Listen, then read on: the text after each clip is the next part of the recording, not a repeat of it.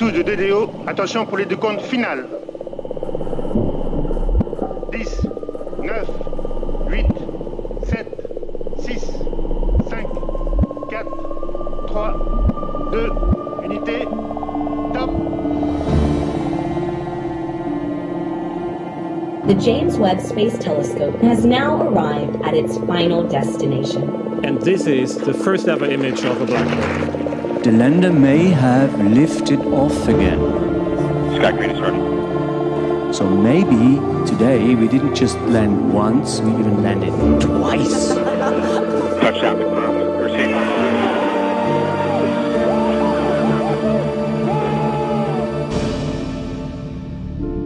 Hallo bei AstroGeo, dem Podcast der Weltraumreporter. Ich bin Karl Urban.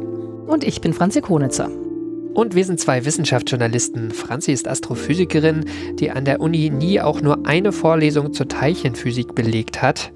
Das wird noch relevant für diese Folge. Oh oh. Und ich bin, äh, hat sie mir gesagt, also äh, äh, ich weiß ja noch nicht, worum es geht. Ich bin, denn ich bin Geologe, ich habe hier sowieso überhaupt gar keine Ahnung von irgendwas und deswegen bin ich auch froh, dass ich solche Vorlesungen während des Studiums gar nicht mehr anhören musste. Du Glücklicher. In diesem Podcast, es klingt schon ein bisschen durch, erzählen wir uns gegenseitig Geschichten, die uns entweder die Steine unseres kosmischen Vorgartens eingeflüstert haben, zu denen habe ich schon einen gewissen Zugang, oder die vor allen Dingen Franzi in den Tiefen und Untiefen des Universums aufgestöbert hat. Und bevor ich loslege in den Untiefen des Universums, was Schönes für dich aufzustöbern, gibt es kurz etwas Eigenwerbung, die die meisten von euch wahrscheinlich verpassen, weil sie sonst ganz am Ende der Folge kommt. Aber ich will euch heute nichts verkaufen, sondern euch erzählen, dass dieser Podcast ja über die Riff Reporter erscheint. Das ist eine journalistische Genossenschaft. Da gibt es bei den Riff Reporten verschiedene Korallen, nennen wir dies, zu verschiedenen Themenfeldern. Und Karl und ich sind in der Koralle der Weltraumreporter aktiv dass äh, die Koralle sich eben thematisch mit dem Weltraum und Astrophysik und Astronomie und Raumfahrt beschäftigt. Und was ich gerade versuche euch anzudrehen, ist ein Newsletter-Abo der Weltraumreporter. In dem Newsletter halten wir euch regelmäßig, aber nicht zu oft, versprochen, nicht dreimal in der Woche und auch nicht einmal in der Woche, auf dem Laufenden, was wir Weltraumreporter ähm, im und außer dem Podcast sonst noch tun. Und das Newsletter-Abo ist natürlich gratis, die Newsletter auch. Und den Link dazu habe ich in die Show Notes für diese Folge gepackt. Und das war es dann mit dem Werbeblock weiter im Programm. Und der Frage, Karl, weißt du denn noch, welche Geschichte ich dir beim letzten Mal erzählt habe? Also, letzte Mal war irgendwas mit Riesensternen und schwarzen Löchern. Korrekt. das war noch ein bisschen unkonkret, ne? Also es ging um schwarze Löcher, die miteinander verschmelzen, was wir wissen, seit wir Gravitationswellen messen können. Und da sind eigentlich viele von denen, die da verschmelzen, zu massereich, um wirklich existieren zu dürfen. Also oder so häufig miteinander zusammenzustoßen. Also die Frage war, wie diese kompakten Doppelsysteme überhaupt entstanden und wie sie relativ schnell in kosmischen Maßstäben so nah zueinander kommen, dass sie verschmelzen können. Genau, richtig. Du schaust ein bisschen, schaust froh, dass du es hinter dir hattest, aber du hast Puh. recht. du hast recht, es ging darum, dass eben verschmelzende schwarze Löcher Gravitationswellensignale erzeugen und man es theoretisch noch nicht so ganz hinbekommt zu erklären, wie es eigentlich dazu kommt oder wie sie das eben schaffen. Also nicht, wie sie die Gravitationswellen erzeugen, sondern wie sie es schaffen, sich so nahe zu kommen, dass sie überhaupt miteinander verschmelzen. zu der Folge haben wir ein bisschen Feedback bekommen. Zunächst eine Frage von Sören über die AstroGeo-Webseite. Er hat gefragt, woher weiß man, was da verschmilzt und wie kann man die Entfernung bestimmen, gerade wenn etwas Milliarden Lichtjahre entfernt passiert. Das war ja auch bei diesem allerersten gemessenen Gravitationswellensignal der Fall. Die beiden schwarzen Löcher, die da verschmolzen sind, befanden sich in einer Entfernung von 1,3 Milliarden Lichtjahren. Und die kurze Antwort, Sören, ist, dass man das alles aus der Gravitationswelle selbst berechnen kann. Also auch die Entfernung, wie weit das weg war. Und das hat grob gesagt was damit zu tun, dass ich aus der Gravitationswelle selber, wie die, die Form und die Amplitude etc. pp., wie die absolute Helligkeit in Anführungszeichen ist, dieses Signals. Und das kennt man auch aus der beobachtenden Astronomie mit elektromagnetischen Wellen. Wenn ich die absolute Helligkeit einer Quelle kenne, dann kann ich ja auch die relative Helligkeit auf der Erde messen, also wie hell ich es sehe auf der Erde. Und weil diese Helligkeit mit dem Quadrat der Entfernung abnimmt, kann ich daraus dann auf die Entfernung schließen.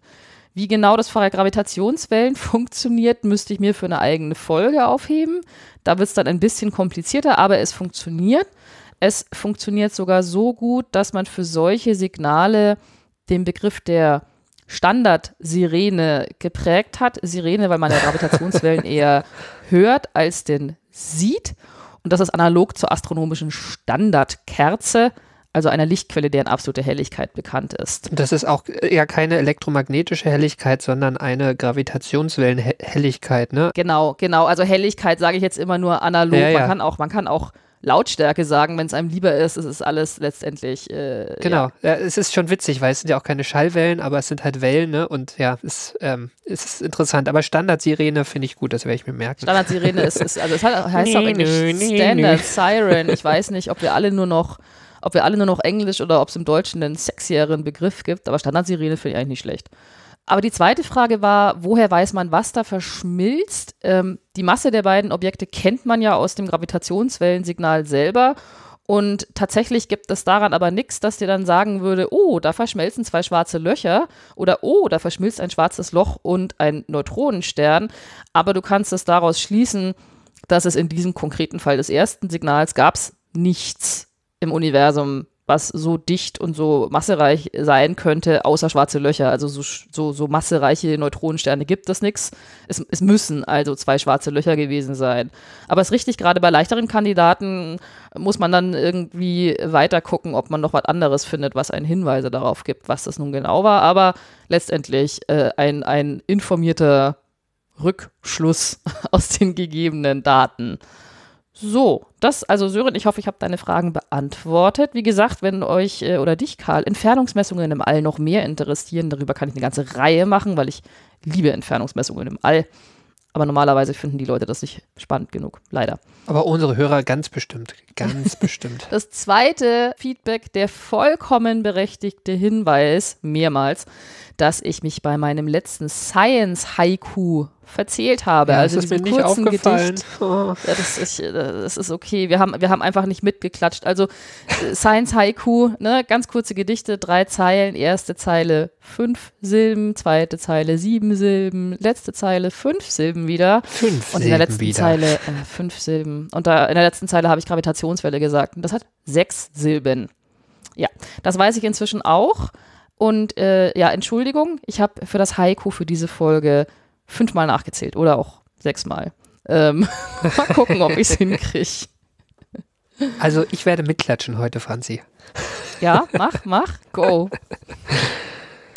Zumindest in Gedanken. Ja, ich finde, ähm, wo gehobelt wird, fallen Späne, ne? Oder ähm, fallen Silben oder kommen welche dazu. Das ist halt so. Das ist okay. Aber ich finde diese Science Haikus sehr schön. Also ich habe ja irgendwie keinen so richtigen Zugang zum Dichten. Also vielleicht habe ich es auch auch nie so richtig probiert. Aber du probierst es wenigstens. Ich finde, das Ja. muss man anerkennen.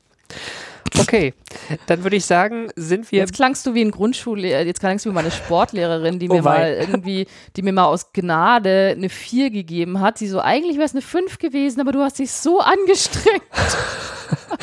Sie hat sich stets bemüht. Ja. Ja. Also, Franzi, Ausgabe 69. Das heißt, du hast mir heute eine Schicht Geschichte mitgebracht und ich hoffe sehr auch ein Science Haiku. Ja, das habe ich tatsächlich Ja, mitgebracht. sehr schön. Und äh, wir probieren es nochmal mit den, mit den Silbenzählen. Also, pass auf. Erst ist alles da, urplötzlich auf einmal nichts. Irgendwie schade. So, Karl, um was geht's? Ähm, Quantenfluktuation. Das ist tatsächlich äh, richtig, irgendwie Uh, so, okay. äh, so im erweiterten Sinne. Es geht heute um einen Hörerwunsch und zwar von einem Hörenden, dessen Gesuch uns über Mastodon erreicht hat. Er hat geschrieben, könnt ihr mal was über Vakuumzerfall machen? Okay. Und dann hat er noch einen ganzen Fragenkatalog mitgeschickt, den ich hoffentlich umfassend abarbeiten kann in dieser Folge. Also kurz gesagt, das Too Long Didn't Read ist, dass Vakuumzerfall auch gerne durchs Internet und äh, durch irgendwelche Foren geistert als das ultimative apokalyptische Szenario. Es ist ein Weltuntergang mit Lichtgeschwindigkeit. Oder auch ein schönes Schauerszenario, um bei jungen Physikerinnen und Physikern Eindruck zu schinden. Damit, dass Physik echt gemein sein kann. An dieser Stelle herzlichen Dank an den ehemaligen Kollegen, der mir mal beim Mittagessen davon erzählt hat und mir damit noch mehr den Appetit auf das eklige Kantinenessen verdorben hat, als das eh schon der Fall war. Aber, also das ist Vakuumzerfall, Weltuntergang mit Lichtgeschwindigkeit. Und einige Fragen des Hörers war eben Vakuumzerfall, also was ist Vakuumzerfall? Konkret ist es eine Blase der Zerstörung, die sich mit Lichtgeschwindigkeit im Universum ausbreitet und alles vernichtet, was ihr in den Weg kommt, weil sie äh, im Inneren der Blase einen ganzen Sack neuer Naturgesetze in sich trägt. Und zurückhaltender formuliert ist ein Vakuumzerfall der eine Art Phasenübergang des Universums von einem falschen in ein echtes Vakuum. Ich finde, das klingt so, als äh, hätte Captain Picard das irgendwann schon mal aufgehalten. Ja, ähm, die Frage des Hörenden, wie könnte man diesen Effekt aufhalten, äh, beantworte ich mit gar nicht. Deshalb ist es ja das ultimative apokalyptische Szenario. Das Gute daran ist, dass sich so eine Blase der Zerstörung mit Lichtgeschwindigkeit ausbreitet, hätten wir keinerlei Vorwarnungen und wären einfach so von einem Moment zum anderen weg. Also man wüsste Mhm. auch nicht, was da auf einen zukommt. Schmerzfrei, ja, Ja, sehr gut. Genau. Und warum weiß man nicht, was da auf einen zukommt? Weil sich diese Blase der Zerstörung eben mit Lichtgeschwindigkeit ausbreitet und da auch Licht, naja, mit Lichtgeschwindigkeit reist, sähe man einfach nichts. Weil ja, der, Vaku das der, der Vakuumzerfall breitet sich mit Lichtgeschwindigkeit aus. Dann kam die Frage, was ist danach? Nichts oder ein Universum mit neuen Naturgesetzen? Kann ich sagen, da ist man sich uneinig, aber wahrscheinlich eher nix. Zweite Antwort wäre, darüber brauchen wir uns auch keine Gedanken zu machen, weil wir sind danach auf jeden Fall weg.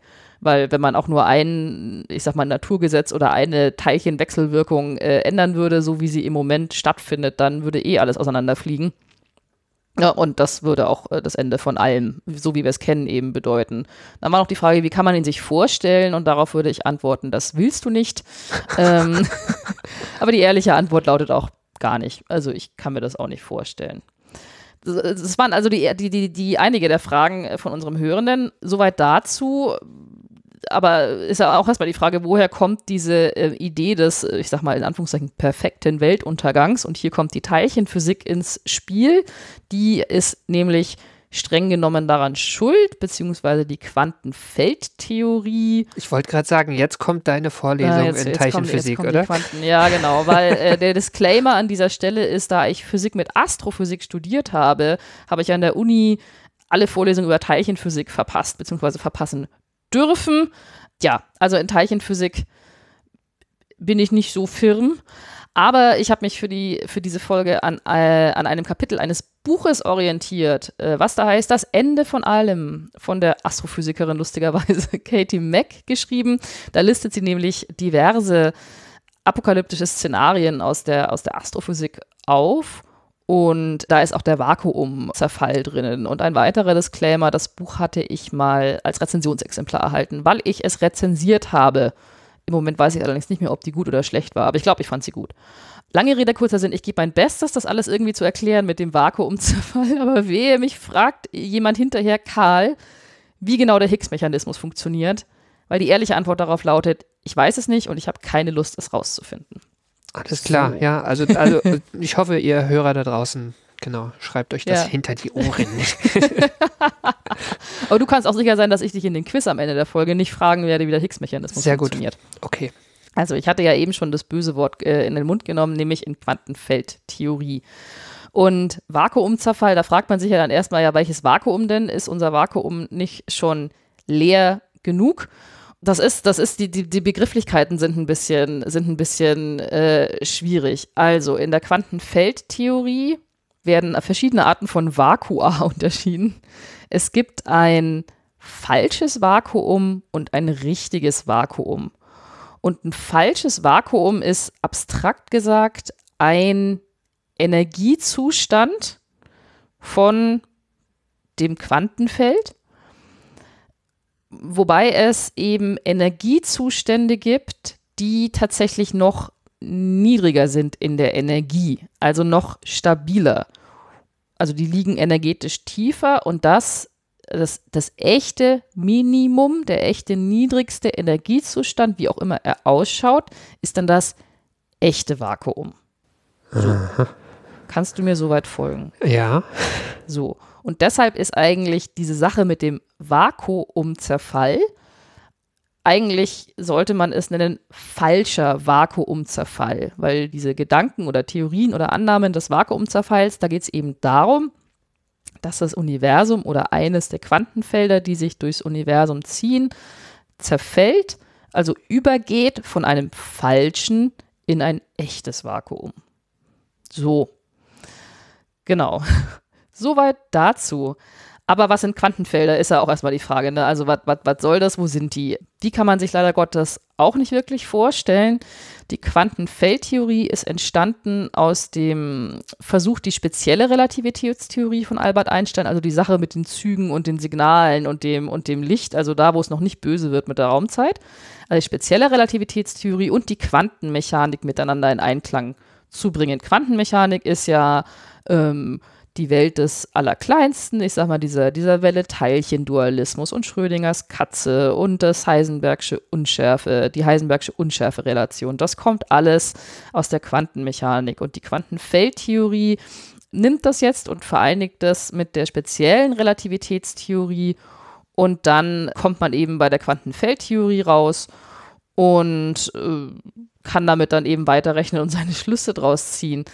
Prinzipiell ist ein physikalisches Feld, also wenn ich sage, das hier ist ein Feld, das ist äh, auch ein bisschen abstrakt, aber das kann man noch ganz gut verstehen, finde ich.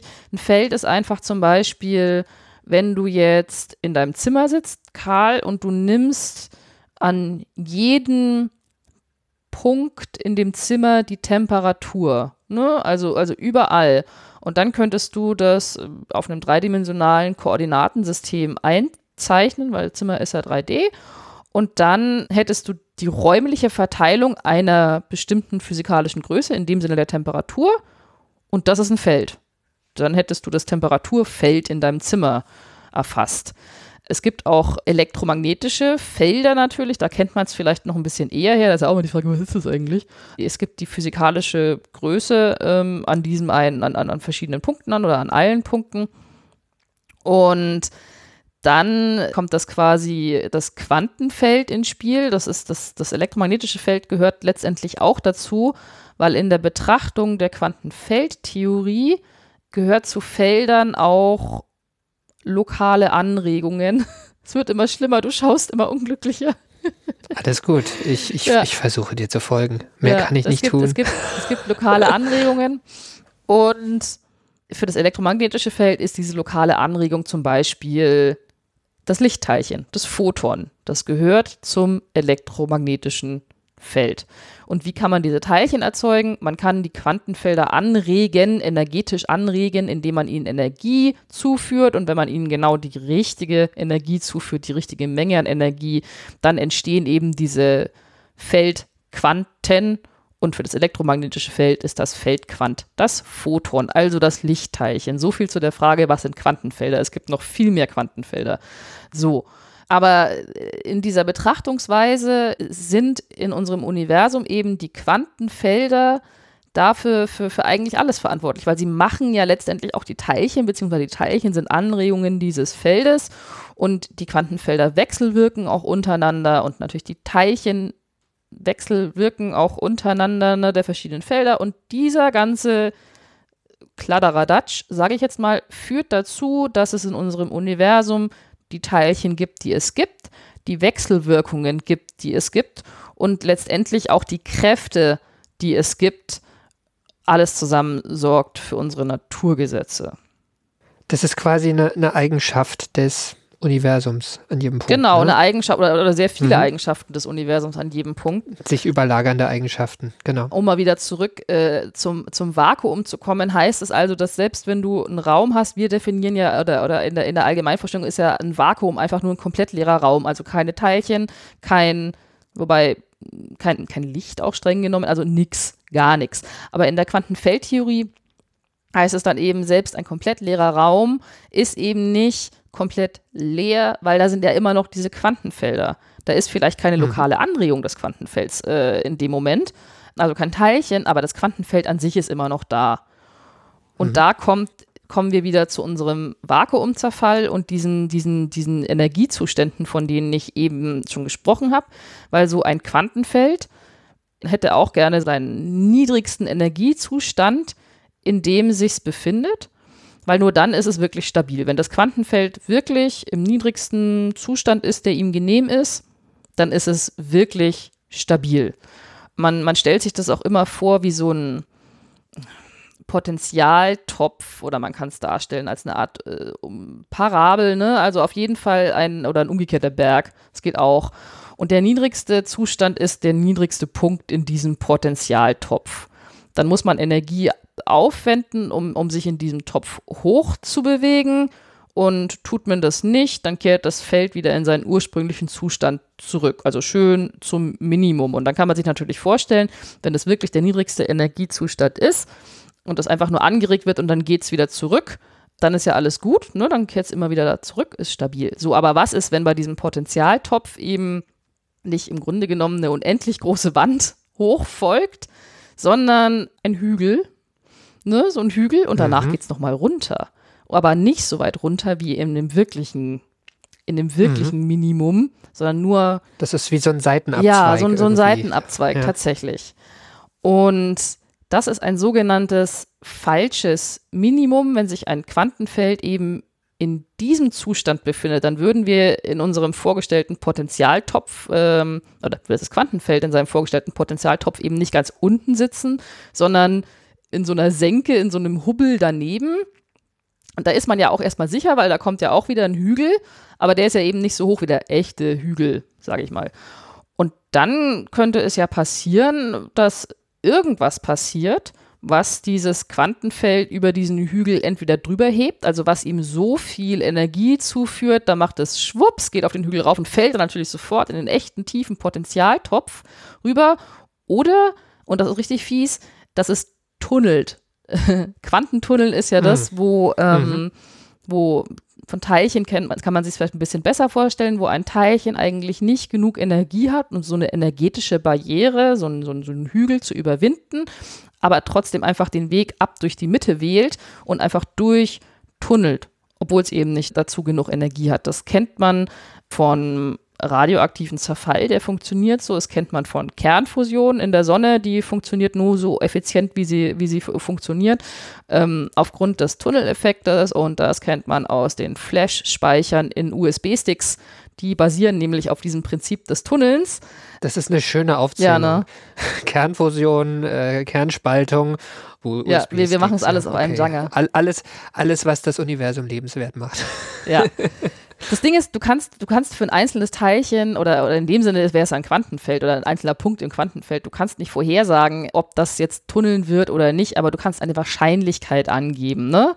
Also für ein einzelnes geht es nicht, aber du kannst eine Wahrscheinlichkeit angeben. Und dann ist natürlich die Frage so, wenn dieses Quantenfeld jetzt eigentlich in diesem falschen Potenzial, in diesem falschen Energieminimum, in diesem falschen Vakuum ist, was ist, wenn es da einfach durchtunnelt und dann in das richtige Vakuum eintritt? So. Und wenn es das tut, wie sähe das für uns im Universum aus? Also ich habe ja bis jetzt irgendwie so abstrakt von Quantenfeldern gesprochen, die eben das, das, das Universum durchziehen. Was würde passieren, wenn eines dieser Quantenfelder entweder indem man ihm super viel Energie zuführt oder indem es äh, den, den, Tunneleffekt anwendet und sagt, tschüss, äh, ab ins Minimum, was würde dann im Universum passieren? Was passieren würde ist, wenn das an einer Stelle im Raum passiert, dann wollen alle anderen auch. Das ist ja nicht, wie gesagt, die Quantenfelder, das ist immer noch ein Quantenfeld und das ist ja mit dem Rest des Universums verbunden. ne? Also sagen wir mal, es, es passiert an einer Stelle, dann wechselwirkt es ja mit seiner Umgebung und das hat was damit zu tun, dass die weiteren Punkte des Quantenfeldes auch alle dann in dieses energetische Minimum kommen wollen. Also es kugelt nicht nur ein Punkt in das, in das Minimum rein, sondern das breitet sich aus. Alles. Ne? Also das ganze Feld will dann in sein Minimum eintreten. Aber es ist ja, es ist ja, es ist ja ein bisschen höheres Energieniveau. Also Nee, du musst dir vorstellen, ah, da, ich, spreche jetzt immer so dieses Abstrakt von diesem Quantenfeld. Du musst dir vorstellen, alle Punkte im Quantenfeld, ne, Punkte ist wahrscheinlich auch nicht ganz richtig, aber musst alle Punkte im Quantenfeld sind in diesem lokalen Minimum, also in diesem falschen Minimum, in diesem falschen Vakuum, alle, ne? weil das Quantenfeld ist ja erstmal eins. Aber wenn, sobald ein Teilchen erstmal ins richtige Minimum oder ein, nicht ein Teilchen, ein Punkt erstmal ins richtige Minimum eingetreten ist, dann breitet sich das aus. Das ist ein bisschen so, wie wenn du in der, oh, wie, wie kann ich das vorstellen? Wie eine, weil das ja auch eigentlich ein Phasenübergang ist, wie ein kochender Topf Wasser. Du hast eine Blase, die, die bildet sich vielleicht an irgendeinem Nukleationskeim oder, oder whatever und die Blase wird ja auch dann immer größer, Mhm. weil sich diese, dieser Phasenübergang von flüssig zu gasförmig, der breitet sich einfach Mhm. aus, weil alle anderen wollen dann auch. Mhm. Das kann man sich auch so ein bisschen vorstellen. Also alle anderen oder das ganze Feld will dann mitmachen, in dieses echte Vakuum einzutreten, in dieses echte Minimum. Und deshalb bildet sich diese Blase der Zerstörung. Es fängt an einem Punkt an und dann breitet sich das mit Lichtgeschwindigkeit im Raum aus, dass diese Blase dann immer größer wird. Und diese Blase ist letztendlich nichts anderes, als wo, wo sie quasi äh, den, den Raum außenrum beirrt, findet quasi dieser Phasenübergang statt, dieser, dieser Durchschritt so. Und deshalb breitet sich das mit Lichtgeschwindigkeit aus und im Inneren der Blase, also außen weiß man ja davon nichts, weil breitet sich mit Lichtgeschwindigkeit aus und außen gelten weiterhin die alten Naturgesetze oder unsere Naturgesetze und unsere Wechselwirkungen und alles Mögliche und so fort. Aber im Inneren der Blase ist ja dieses eine Quantenfeld in sein neues, echtes Vakuum eingetreten. Und weil aber die Quantenfelder, so wie sie jetzt sind, für unsere bekannten Naturgesetze und Wechselwirkungen und Kräfte sorgen, kann man sich ja vorstellen, wenn das wenn ein Quantenfeld in einen neuen Zustand eintritt, dann ist ja alles andere auch irgendwie anders. Ne? Also es wechselwirkt ja mit allem und ist blöd. Also, und deshalb gibt es in der, innerhalb der Blase dann eben was ganz Neues, aber auf jeden Fall was radikal anderes als vorher. Ob es dann überhaupt noch die Kräfte sich so austarieren, dass es Atome geben kann oder ob dann, weiß ich nicht, die Teilchen überhaupt noch so wechselwirken wie vorher, ist halt auch die Frage. Wahrscheinlich eher nicht. Und deshalb ist es eben für uns oder für das Universum, so wie es jetzt wäre, wäre es einfach nur ganz anders als vorher, aber das Alte wäre unwiederbringlich zerstört. So. Sch- Schnüff. Schnüff. Genau, Schnüff. Und damit sind wir wieder beim Anfang. Wir können nichts dagegen machen, wir würden es noch nicht mal kommen sehen und das wäre es dann gewesen. Das ist dieser Vakuumzerfall oder besser gesagt eben der Zerfall des falschen Vakuums, weil ein Quantenfeld in ein echtes Vakuum Ich eintritt. bin aber immer noch überzeugt davon, dass Captain Picard irgendwas machen könnte. Er würde, würde er Q anrufen Ja, sowas, genau. und Q würde sagen, er hat gerade keine Zeit. Ähm, Und eigentlich ist es auch nicht so schade ums Universum, würde er vielleicht noch sagen. Oh nö, oh, sag doch sowas nicht. Aber ähm, ich bin noch nicht äh, ganz fertig, weil das ja alles eigentlich gar kein Problem darstellt, solange sich alle Quantenfelder in unserem Universum in ihrem energetischen Minimum, globalen Minimum befinden. So, ne, das, da kann man auch äh, Berechnungen anstellen, ob das so ist.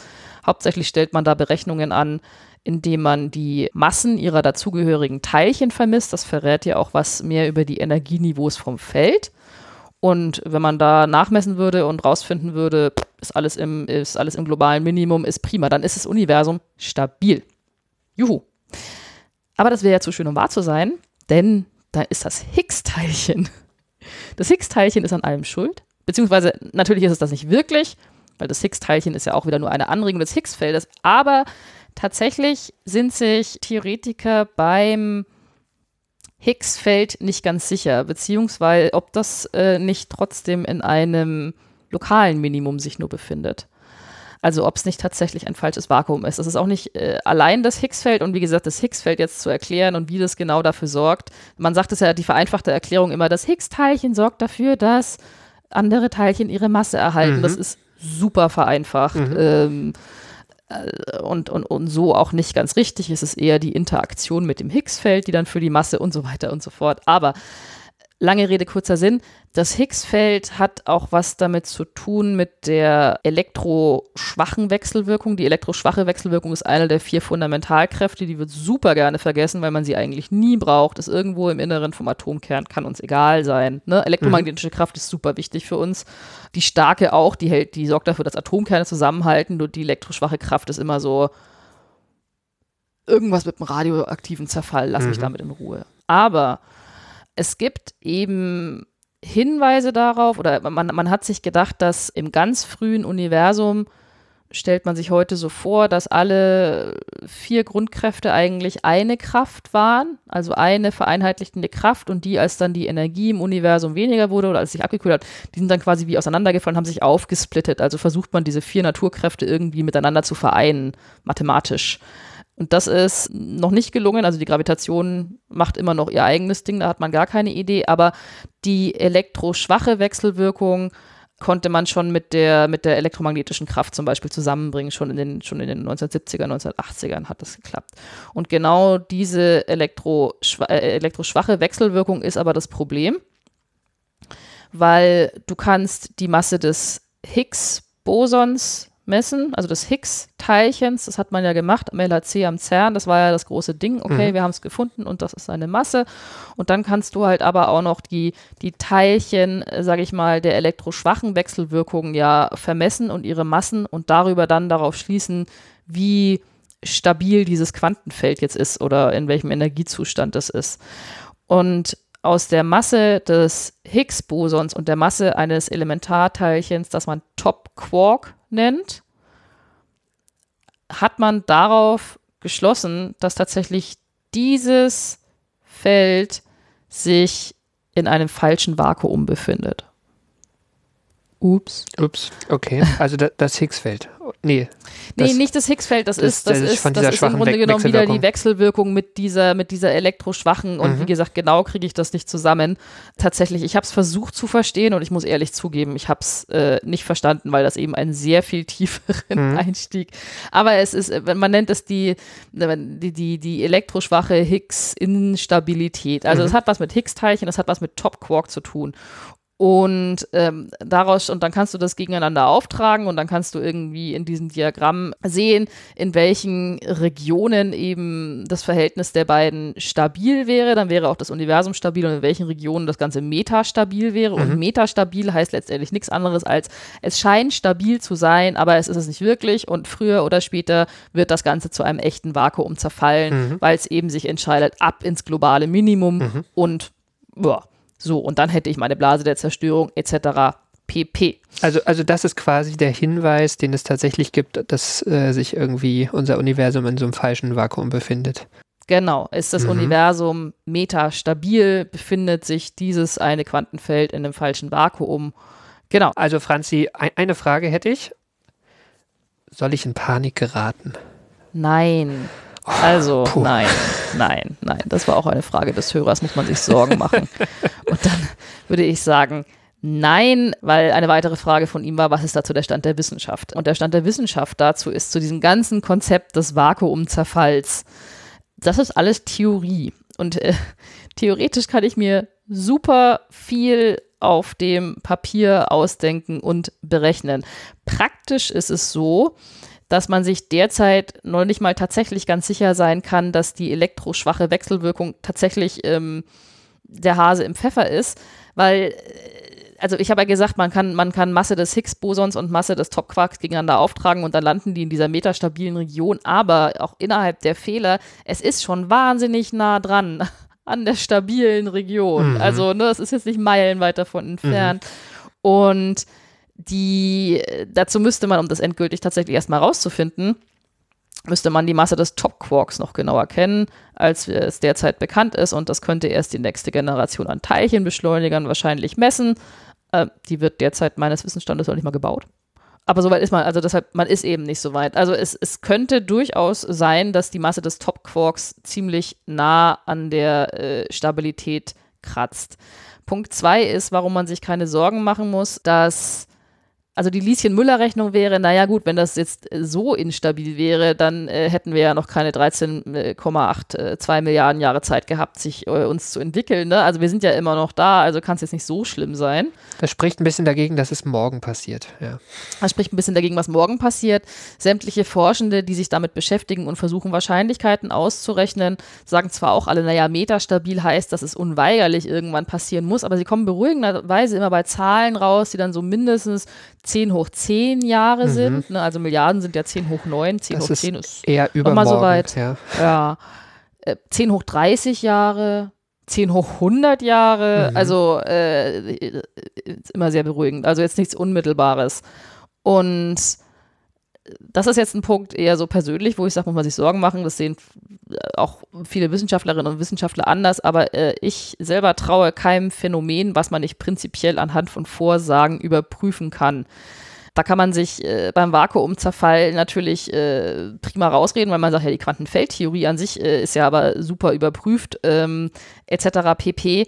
Aber trotzdem denke ich mir so, okay, also wenn du sagst, das Universum wird irgendwann äh, zerfallen und das ist metastabil, welche Vorhersage macht denn diese Bedingung der Metastabilität? Also wenn ich sage, okay, also Masse des Topquarks ist so, Higgs ist so, gibt es daraus irgendeine Vorhersage, was ich dann überprüfen könnte? Habe ich zumindest noch nicht gelesen. Und auch da kann man wieder einwenden, weil das gehört ja alles, dieses, dieses Higgs-Teilchen und, und, äh, und das Topquark und alle anderen Teilchen und letztendlich auch die Quantenfeldtheorie ist ja letztendlich, das ist das Standardmodell der Teilchenphysik. Ne? Also äh, alle Teilchen, alle Kräfte zwischen ihnen kann unser gesamtes Universum beschreiben und alle, und das ist halt auch ein Einwand, den man sagen kann, okay, vielleicht sollten wir uns doch Sorgen machen, weil das Standardmodell der Teilchenphysik ist ja super bestätigt. So alles, alles weißt du, weißt, wir bauen extra diesen, diesen riesigen LHC, weil man denkt sich, da muss es noch ein Teilchen geben, das nämliche Higgs-Teilchen und siehe da, man findet es und äh, es ist alles super. Und darauf würde ich aber entgegen, ja, äh, das äh, ist ja aber bekannt und das, äh, da sind sich auch wirklich alle Beteiligten einig, dass das Standardmodell der Teilchenphysik nicht vollständig ist. Deshalb suchen sie ja die ganze Zeit nach neuer Physik, auch in den derzeitigen Teilchenbeschleunigungen, weil sie wissen, das Standardmodell kann nicht ganz recht haben. Weil, wenn es vollkommen recht hätte, unser Standardmodell der Teilchenphysik, dann wären folgende Dinge der Fall. Dann hätten Neutrinos keine Masse, obwohl bekannt ist, dass sie eine haben. Dann gäbe es keine dunkle Materie oder das Phänomen, das die dunkle Materie umschreibt. Dann gäbe es genauso viel Materie wie Antimaterie im Universum und das hätte sich ja gegenseitig vernichtet und dann hätte es uns alle gar nicht gegeben. Dann gäbe es keine Zeit, auch schlecht. Dann gäbe es keine dunkle Energie, also das Universum würde sich derzeit nicht beschleunigt ausdehnen. Und dann gäbe es auch nicht unsere allerliebste äh, Fundamentalkraft, die Schwerkraft. Die ist nämlich in dem Standardmodell der Teilchenphysik gar nicht mit drin. Mhm. Also, Ja, eigentlich, eigentlich hat die Physik keine Ahnung, oder? Wie das Universum funktioniert. naja, ich, ich würde schon sagen, sie hat mehr Ahnung vielleicht als vor 100 Jahren, Ja. aber ähm, deshalb äh, denke ich mir persönlich, wie Lieschen Müller, nicht Teilchenphysik studiert, äh, beim potenziellen Vakuumzerfall äh, kann ich mich auch ganz entspannt zurücklehnen und erstmal gucken, was da kommt, weil, und ich mir persönlich denke, der Vakuumzerfall ist bis jetzt ein vollkommen theoretisch, ein vollkommen theoretisches Szenario keine, äh, keine wirkliche experimentelle Überprüfbarkeit und es ist basiert auf einem Modell, das zwar in seinen Zuständigkeitsbereichen sehr, sehr gut funktioniert, das Standardmodell der Teilchenphysik funktioniert wunderbar, aber eben nur in seinen Zuständigkeitsbereichen und man weiß, dass es nicht vollständig sein kann. Und deshalb denke ich mir als äh, Schlusssatz, dass dieses Szenario nicht als Gruselgeschichte taugt, obwohl es natürlich spektakulär klingt, sondern dass es uns eher was über unser mangelndes Verständnis des Universums sagt. So. Und das, lieber Karl, war meine Geschichte für dich heute. Eine lange Antwort auf zugegeben viele Fragen. Ja, sehr schön. Ich, also das ist ja eine dieser großen spekulativen Themen in der Kosmologie. Ich finde ich find das gut. Also sollten wir öfter machen. Es, also spekulative Fragen sind, sind immer spannend. Auch, äh, auch einfach, weil man darüber lernt, was man alles eigentlich noch nicht weiß oder die Physiker noch nicht wissen in dem Fall. Was mich noch interessieren würde, ist, ähm, gibt es irgendeine Idee davon, was sowas auslöst? Also irgendwie ein kosmisches Ereignis oder ein, Ähm. oder ein Teilchenbeschleuniger? Das erinnert Ein mich so ein bisschen äh, irgendwie das, äh, daran, wie, wie manche gesagt haben, dass der LHC würde diese mikroschwarzen Löcher auslösen und dann die Erde zerstören. Können Ja. wir das auch selber machen? Nein. Ähm, nein, Oh. äh, tatsächlich, ja. Also es gibt tatsächlich mehrere Ideen. Eine Idee ist tatsächlich, du könntest natürlich einfach eine super hohe Energie aufbringen an einem Punkt und dann würde eben dieses, ne, dann würde diese Blase der Zerstörung ausgelöst werden. Aber auf der Erde können wir ganz sicher keine solchen Energien aufwenden. Woher weiß ich das? Das weiß ich daher tatsächlich aus dem Kosmos, weil ähm, du mit kosmischer Strahlung, die ja tatsächlich keine Strahlung ist, sondern das sind hochenergetische Teilchen.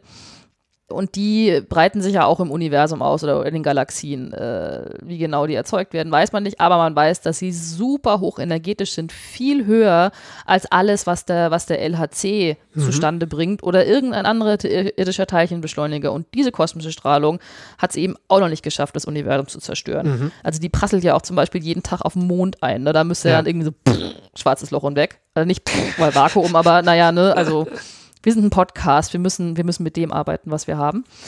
Ähm, Wir übersteuern also unsere. Mikrofone anschaulich. Ja. Ja. Also, menschengemacht kannst du knicken. Dann gab es aber auch noch die Idee, dass zum Beispiel, das hatten ein paar Forscher, Forschende hatten auch ein Paper dazu geschrieben, dass schwarze Löcher als so eine Art Nukleationskeim eben für diese Blasen dienen können, dass sie das einfacher machen könnten. Warum kann ich dir jetzt auch nicht genau erklären, weil pff, ganz ehrlich, ich habe es nicht verstanden. Aber der, der, der Punkt war, dass das umso wahrscheinlicher ist, je kleiner das schwarze Loch ist. Wobei dann natürlich wieder äh, so ist, also wenn es zu klein ist, dann gibt es ja anscheinend oder ist äh, von Stephen Hawking vorausgesagt die Hawking-Strahlung, sprich dann verdampft es einfach sofort wieder, ohne dass irgendwas passieren kann. Also müsste es vielleicht doch einen Ticken größer sein. Da muss man halt bis jetzt sagen, äh, ja gut, aber wie würdest du überhaupt so ein mini-schwarzes Loch hinkriegen? Weil offensichtlich äh, ist das, also man sucht immer nach diesen primordialen schwarzen Löchern im frühen Universum, diesen mini, mini, mini schwarzen Löchern. Da hat man noch nichts gefunden. Man hat auch noch keine anderen Hinweise gefunden, dass es die wirklich geben könnte. Und auch da ist wieder so, also wenn irgendwas genug Energie hat, so ein schwarzes Loch zu machen, dann wäre das wohl kosmische Strahlung und das hat sie offensichtlich bis jetzt noch nicht getan. Weil die Okay. ist die ganze Zeit da und super hochenergetisch. Also es gibt da, wie gesagt, es gibt super viele Papers, die sich diverse äh, Schauerszenarien ausmalen. Ja, aber also, ne, es gibt, es gibt diverse Ideen, aber es ist alles super theoretisch, super spekulativ und äh, hat sehr wenig mit echter experimenteller Überprüfbarkeit Hm. zu tun. Ja, also es ist auch nicht so, ich meine, es gibt ja manche, manche Theorien oder, oder manche wissenschaftliche Ideen, dann, da, da, da siehst du im Experiment was Komisches und denkst dir so, hu, wie kommt das denn? Und dann guckst du weiter, ne? Und dann, dann erforschst du das. Während hingegen hier ist es wirklich andersrum. Das ist wirklich eine, eine Geburt aus dem auf dem Papier. Und dann überlegst du, das ist auch nichts prinzipiell Schlimmes, und dann überlegst du dir, wie könnte man das experimentell überprüfen. Gut, vielleicht will man das in dem Fall auch nicht, dass man sagt, Genau. wir bündeln kosmische Strahlen oder irgendwie sowas, was ja gar nicht geht. Aber ähm, ja. Also viele Ideen, wenig Konkretes. Ja, aber immerhin ein bisschen Weltuntergang, weil- und das geht Ein immer. bisschen ne? Weltuntergang ist immer gut. Genau. genau. Ähm, und, und Katastrophen sind ja auch manchmal ein richtiger Ansporn in Physik, wenn man es irgendwas Zerfall, Katastrophe oder sonst was nennt. Genau. Ähm, das war ja so, wie Planck die Quantenmechanik ähm, letztendlich entdeckt hat, Mhm. äh, weil er die Vakuum, nein, die ultraviolette Katastrophe lösen wollte. Aber da wäre nicht die Welt untergegangen. Okay, das ist ein eigenes Thema, würde ich sagen. Ähm, ich würde sagen, ich stelle mich jetzt deinem Quiz, oder? Also ich habe ich hab ein bisschen Angst, aber ich habe äh, nicht vor dem Weltuntergang, nur vor dem Quiz. Gut, dann äh, ziehe ich mal den Wecker auf für dich. Oh oh. Oh, oh. Frage 1. Was ist der Vakuumzerfall? Ähm, okay, in meinen Worten.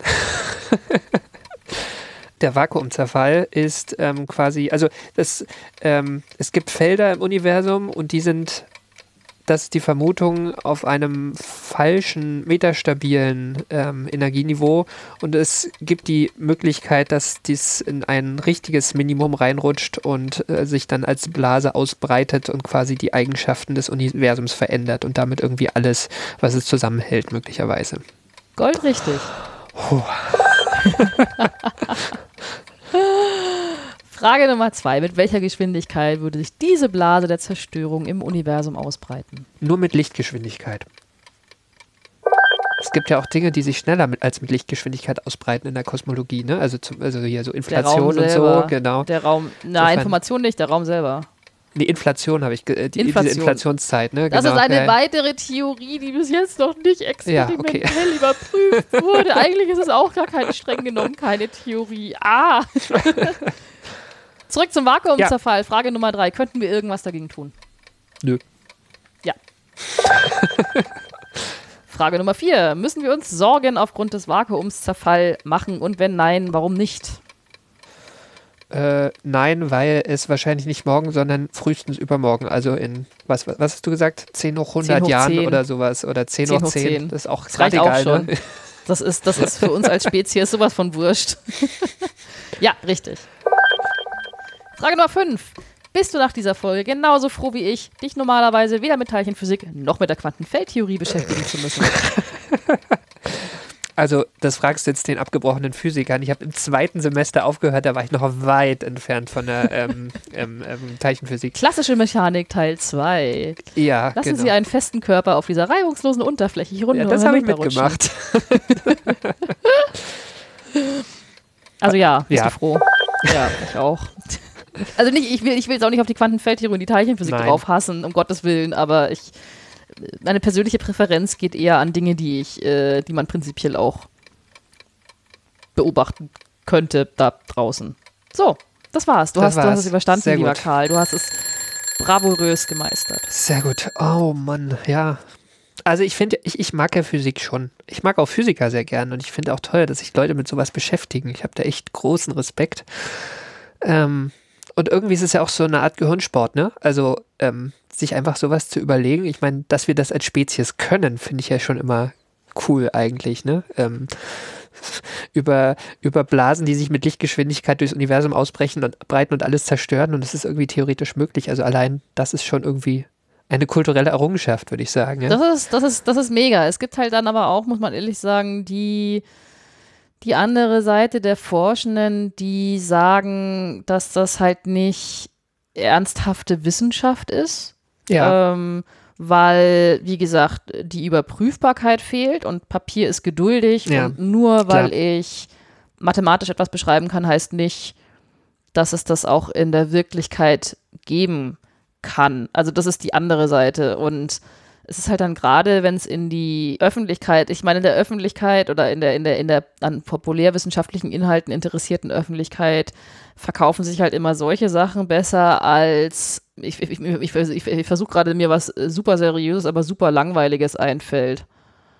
Äh, Irgendwas mit Thermodynamik vielleicht. ja, irgendwas mit, oh, das ist aber auch, das ist aber auch geil, die Entropie des Universums und Quantenthermodynamik ist super cool. Aber naja, nein, lange Rede, kurzer Sinn, sowas verkauft sich natürlich immer besser als irgendwie was sehr Fundamentales. So, ich habe jetzt 20 Jahre lang in meinem Labor rumgekrebst und habe das irgendwie eine Nachkommastelle ausgebessert. Na, das, das, das, das reißt erstmal wenig Leute vom Hocker, aber das ist auch immer so ein bisschen die Gefahr bei diesen Sachen. So einigermaßen, so, es ist, deshalb hatte ich das auch gesagt, eigentlich, was sowas bei uns wecken sollte oder was ich der Meinung bin, aber es ist ja alles auch egal, was meine Meinung ist, das ist das, was darüber aussagt, was wir noch nicht verstehen. Mhm.